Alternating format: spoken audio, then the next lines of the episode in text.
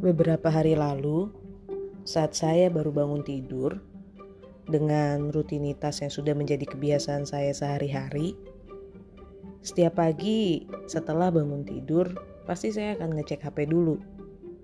Di hari itu, di pagi hari itu, saya langsung buka Twitter. Saya scroll-scroll timeline saya dan ternyata timeline Twitter saya lagi ramai beberapa orang yang saya follow sedang membicarakan soal salah satu space yang sedang membahas suatu masalah.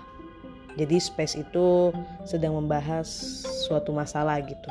Space yang mereka dengarkan itu. Ya karena pagi hari itu saya baru bangun, jadi saya nggak langsung mencari tahu apa yang membuat timeline Twitter seramai itu atau bahkan kepo sama space yang sedang dibicarakan oleh mereka. Saya pun akhirnya memutuskan untuk bangun dari tempat tidur, mandi, pakai baju, kasih makan kucing saya, terus langsung melanjutkan aktivitas harian saya. Sampai akhirnya, saat saya sedang beristirahat, saya buka lagi Twitter Eh ternyata timeline Twitter saya masih rame bahkan lebih rame daripada sebelumnya. Di mana orang-orang masih membicarakan hal yang sama seperti tadi pagi. Membicarakan salah satu space yang membahas sebuah masalah gitu. Saya pun yang terlahir sebagai manusia biasa akhirnya kepo dong saya carilah alasan yang membuat orang-orang di timeline Twitter saya ini membicarakan space tersebut. Ternyata eh ternyata permasalahannya uh, maksudnya pembicaraan yang mereka bicarakan itu adalah tentang sebuah masalah dari salah satu orang yang menghina salah satu idol Korea di mana penghinaan yang dilakukan oleh orang itu mendapat kecaman keras bagi para penggemar idol tersebut. Beberapa penggemarnya pun melakukan space bersama si penghina ini. Apa ya mengundang si penghina ini di dalam sebuah space yang mereka buat.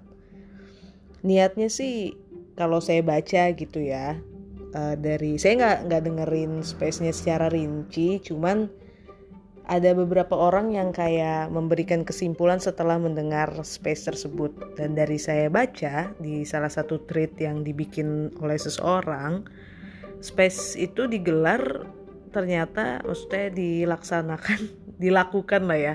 Space itu dilakukan uh, karena para penggemar idol yang dihina oleh si penghina sebut aja si A yang dilakukan oleh si A ini mereka ingin para penggemar idol itu mendengar permohonan maaf langsung dari si A karena sudah menghina idola mereka. Eh tapi bukannya permohonan maaf yang saya dengar dari beberapa penggalan rekaman layar dari space tersebut yang saya dengar justru sebuah dominasi dari seseorang yang terdengar sudah berusia dan terdengar sangat ingin sekali dihormati pendapatnya. Bukan hanya saya dengar gitu dari penggalan rekaman layar dari space tersebut, tapi dari kesimpulan yang dibuat oleh seseorang melalui tweetnya itu ya sama juga. Intinya ada salah satu orang lah yang merasa dituakan dan ingin omongannya itu paling didengar. Jujur, pas saya dengar dan saya baca tweetnya, saya ketawa. Sekaligus miris gitu. Kenapa miris? Karena hampir semua orang di dalam space tersebut, sebut aja B, C, D gitu, mereka itu justru memojokkan si A ini, si penghina ini. Memang si A ini kan salah, tapi mendengar bagaimana orang-orang yang saling tidak begitu kenal si A memojokkan, memarahi dengan kalimat kurang pantas ya menurut saya juga salah gitu di sini juga saya nggak mau membela si A atau membela si B, C atau D yang memojokkan si A dengan kalimat tidak pantasnya. Di sini saya cuma ingin mengatakan mengidolakan seseorang boleh karena saya juga punya idola idol Korea juga. Saya suka Blackpink gitu. Tapi kalau misalnya kayak ada masalah ada seseorang yang kayak menghina Blackpink dengan kalimat yang benar-benar gak pantas saya sering banget baca juga ya. Saya pikir lebih baik ya di report blog spam aja gitu nggak usah capek-capek bikin space untuk bikin permohonan maaf bahkan sampai mau dibawa ke apa meja hijau mau nyewa pengacara gitu kan. Ya untuk apa gitu kan. Nggak penting juga.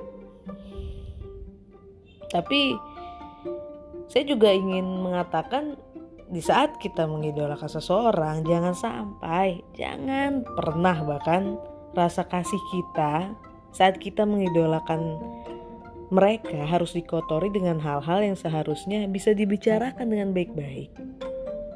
Tapi kan yang dilakukan si B, si C, dan si D itu kan ingin menegur si A karena udah kelewatan yang dia lakukan tuh udah parah lah penghinaannya. Ya memang saya juga tahu kok.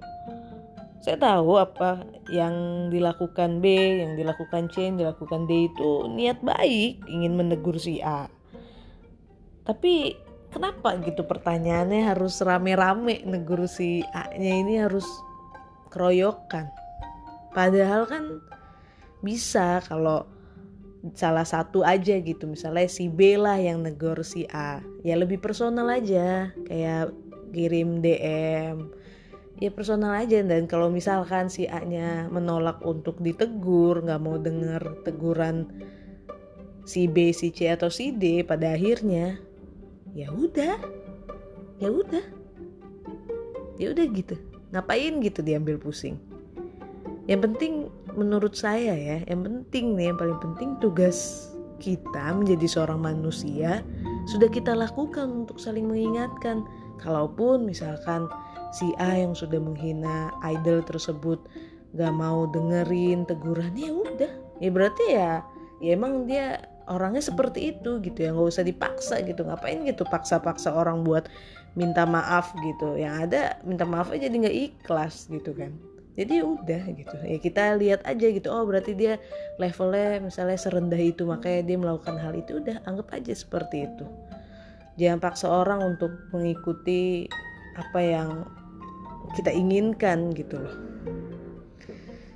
Dan juga berkat space tersebut, masalah yang dibicarakan di space tersebut dan dibicarakan oleh banyak orang orang di Twitter, saya jadi ingat apa yang dikatakan Patrick ke SpongeBob di salah satu episode-nya itu.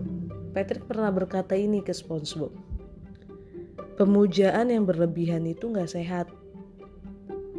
Di sini saya juga paham dan bahkan saya juga ingin menambahkan Jangankan pemujaan yang berlebihan hingga sehat, apa pun dalam bentuk apa pun, selagi itu berlebihan, tentunya nggak akan sehat.